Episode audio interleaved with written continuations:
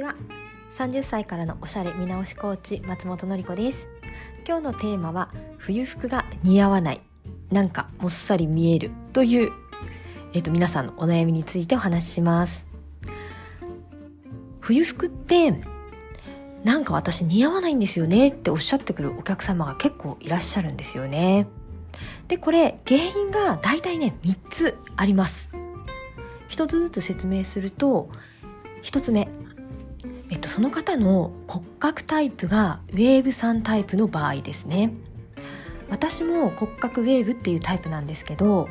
このタイプって分厚いものとか硬い素材とかがとっても苦手。その上重心がね下に下がるようなものも苦手になるので冬服って重ね着をしなければならないせいで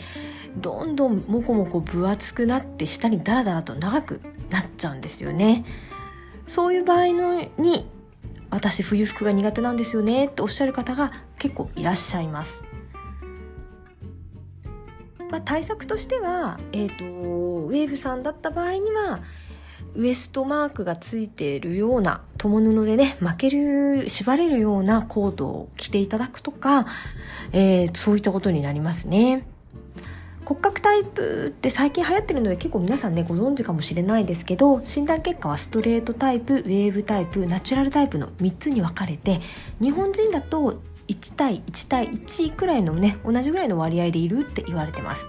でストレートタイプとナチュラルタイプっていう人たちはお洋服がね結構得意なんですよね。似合います。一方ウェーブタイプの人はえっと、骨がね小さいのと筋肉も少ないので重たい布をね支えることができなくってお洋服に切られちゃうっていう風になりやすいんですよね。なのでウェーブさんの場合には、まあ、ウエストの位置とか布の素材とかサイズ感をねうまく調整してあげると冬服でもねもちろん綺麗に着こなすことができます。はい、冬服が似合わない原因その2は今度はパーソナルカラーについてですね。パーソナルカラータイプがスプリングさんまたは、えーと、サマーさん。このね2つのタイプの人は冬服なかなか似合うものが見つからないとおっしゃいますね。なんでかっていうと季節秋冬ってやっぱりお洋服の色としてもダークなねシックな色が多く発売されてしまうのでスプリングさんとかサマーさんみたいなふわっと明るい色っていうのがねあんまり売り出されないんですよね。だからなんかコートも着てパンツも履いてタートルネック着たら全体的に黒っぽくなっちゃってなんか顔映りが悪いなっておっしゃってサロンにねパーソナルカラーの診断にいらっしゃる方も多いです。じゃあどうしたらいいのってことになりますが、えっと、一番大変なのはスプリングさんですね。スプリングさんの服って冬にはなかなかないような色なのでできることはクリーム色。ね、クリームのモヘアのセーターとクリームのパンツにキャメルのね細いベルトとかねそんな感じで全身クリームで作るとまず上品でまあ冬らしさもね出て素敵です。で選択肢に、えー、取れる選択肢ねスプリングさんが。2としては冬のバーゲンに行くことです。スプリングの色って全然普通の人が、似合わなそうな明るい色ですスプリングタイプって日本人に少ないので似合う人が少ないせいで日本だと店舗にもそんなにないですしあったとしても最後まで売れ残るんですよ。なので似合うのに私にとっては最高の服だけど1万円安く買えたとかね。そういう状況になってくれるのがスプリングさんのバーゲン。だからもうこの1月2月はスプリングがいっぱいねお買い物に行ってほしいですね。すっごく安くね可愛いコートとかね売ってますよ。でサマーさん。サマーさんもえっとやっぱねラベンダーとかそういう色ってなかなかね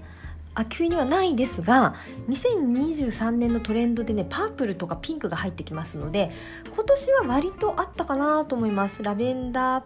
系パープル系ピンク系あとブル薄いねパステルブルー系のニットとかはこの冬はね結構あったから良かったなと思いますが、えっと、アウターですね。アウターをやっぱ黒着ちゃうと重たくなりすぎるのでネイビーかチャコールグレーとかねそういうアウターで中にねパステルブルーで白いパンツで足元ローファーとかねあの白いスニーカーでもいいですけどを入れたりするとサマーさんのねあの冬コーデが素敵かなと思います、まあ、冬服に合わない原因にはスプリングもしくはサマーの人はお洋服のね色探しが春夏に比べるとの季節に比べると難しいということがあります。で最後冬服が似合わない原因3これがね実はすごく多くの方がねこれをやっちゃってるんじゃないかなって思う原因です。もうこれをやるせいで冬服がねもっさりしちゃうんですよね。何が冬服が似合わない原因になるかっていうとこれです。知らないうちに柄柄のコーディネートになっちゃってるっていうことなんですね。そんなセンス悪いことしないでしょって思うかもしれないですけどこれねしちゃうんですね。柄ってプリントだけを言うんではなくて、えーと、例えば無地のニットであっても縦にね溝リブがついてるとそれはもう柄に入ります。あとはえっと、ちょっとね毛羽立ちの大きなファーとかねこれも表面の凹凸感で陰影が出るとやっぱりね柄に入るんです。あとはプリーツスカートのプリーツ。あれは縦の島の陰影がついちゃうのであれも柄に入ります。だからギャザーがいっぱいついてるブラウスなんかはたとえ真っ白であっても柄物っていう扱いに頭で考えておくと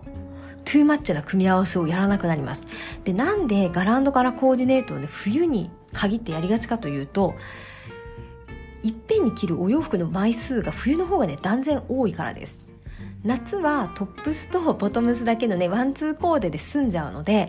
あんまり柄柄にならないですし素材もねファーがついてるとかそういうことはないですから事故が少ないかなと思うんですけど冬って素材もたくさんあるし手袋とかマフラーとかタイツとか夏には使わなかったアイテムもいっぱい入れ込むんですよ。ね、だから例えばねこんな風に良くなってますまずえっと、今年流行りね、キルティングのコートを買いました。もうキルティングのコートもあれ、十字にね、ずっと畝がついてるので、あれもダイヤ柄と同じだと思うと、あれは柄物なんですね。そして、首周りが寒いから、ファーを巻きました。ね、これファーの、えー、マフラーも柄の一種と言いましたから柄になってますよねで中にはリブのニットを着ましたねこれも無地であってもリブのえーと、細い縦縞がついてる限りは柄物カウントで柄。そしてえっ、ー、とあそうそう今年ねチェック柄のロングスカート流行ってるんですけどそれをね履きました、まあ、あれはね見るからにチェック柄で柄だから柄だって分かってると思うんですが普通の人はこのスカートだけが柄なんだなって思うんですね。だけど私たちからすると今まで登場したアイテム全部柄。でさらにその下にねリブ編みのタイツとか履くんですよね。これもまた縦の畝。で足元が流行りのね金具のついたローファーを履きました。このねローファーも何にもなかったらよかったんですけどタッセルとか金具がついてるとこれもまたね柄の一種と見ます。そしてお手手にコロンとしたねこれも流行ってますけどワンハンドルのねファーのバッグを持ちました。これも柄です。今できてきたものの全て柄物着ちゃってるってことになるんです。そうするとなんかトゥーマッチな大げさなそして統一感のない印象になりますしあとはファーとかえっ、ー、とニットとかこういう表面がねちょっとモコモコザラザラしたものってほっこり感がすごく出るアイテムなので全身ホコホコしちゃうとやっぱりねファッショナブルとかねあおしゃれだなっていう感じにはならないんですよね。あったかそうだなってなりますけどね。冬服がなんだか私もさっとして似合わないんですよねっていう方はもうこのね3番目のんいつの間にか柄柄コーデをやりまくってるっていうパターンがとっても多いです。じゃあ柄じゃないものって何なんですかっていうと、えっ、ー、と、ユニクロのね、あの、本当に、あの、ハイゲージのね、何の凹凸感もないニットとか、そういったものが柄がないってことになりますよね。ジャケットだったらつるっとした素材のジャケットとかシャツだったら本当にあのただのねシャツ素材特にあのシワ加工とかされてない普通のもの。デニムだったらあの穴とか開いてないシワとかついてない綺麗なやつ。そういうことになりますよね。そういうものが柄がない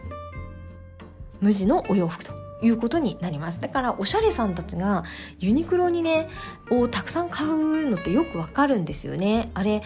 ほとんど、うん、編み目とか折り目とかもないようなものが売ってるんです。あれを他のね、1点おしゃれ柄アイテムとかね、1点おしゃれ個性アイテムとかと合わせると、すごく着回ししやすいから、おしゃれな方ってユニクロ買うんだなって思います。で冬のものってねそうやってマフラーだけ単品で見て赤だが可愛いから買おうとかね手袋だけあブルーが可愛いから買おうってすると全体身につけた時に本当にバランスが取りにくくなってしまうので冬のお洋服って思ったよりも同じ色をずっと買うんですよね。そうマフラーをこの間キャメル買ったから手袋は黒にしようかなとかじゃなくてマフラーキャメル買ったら手袋もキャメル買っとくんですよね。全部同じ色じゃーんと思うんですけどベーシックカラー何でもいいですよ。紺で揃えてもいいしグレーで揃えてもいいし黒で揃えてもいいですし自分のパーソナルカラー分かってる方はパーソナルカラーの中に入るベーシックカラーで揃えてでそれをえー、そ揃えてそっから色物を足していく。そう全身紺で揃えてトップスの紺のニットだけあのチェリーのね可愛いピンクのニットに取り替えて今日はフープのねあのゴールドのフープピアスにしてちっちゃいバッグ持とうとかするとおしゃれさんになります。だから冬って思ったよりもね色ってあんまりベーシックカラーで全身揃うまではちゃんと色物いかずにそこを買ってそこから遊びの色を買っていくといいのかなと思います。でその時に色だけじゃなくてこれって柄物なのかなとね。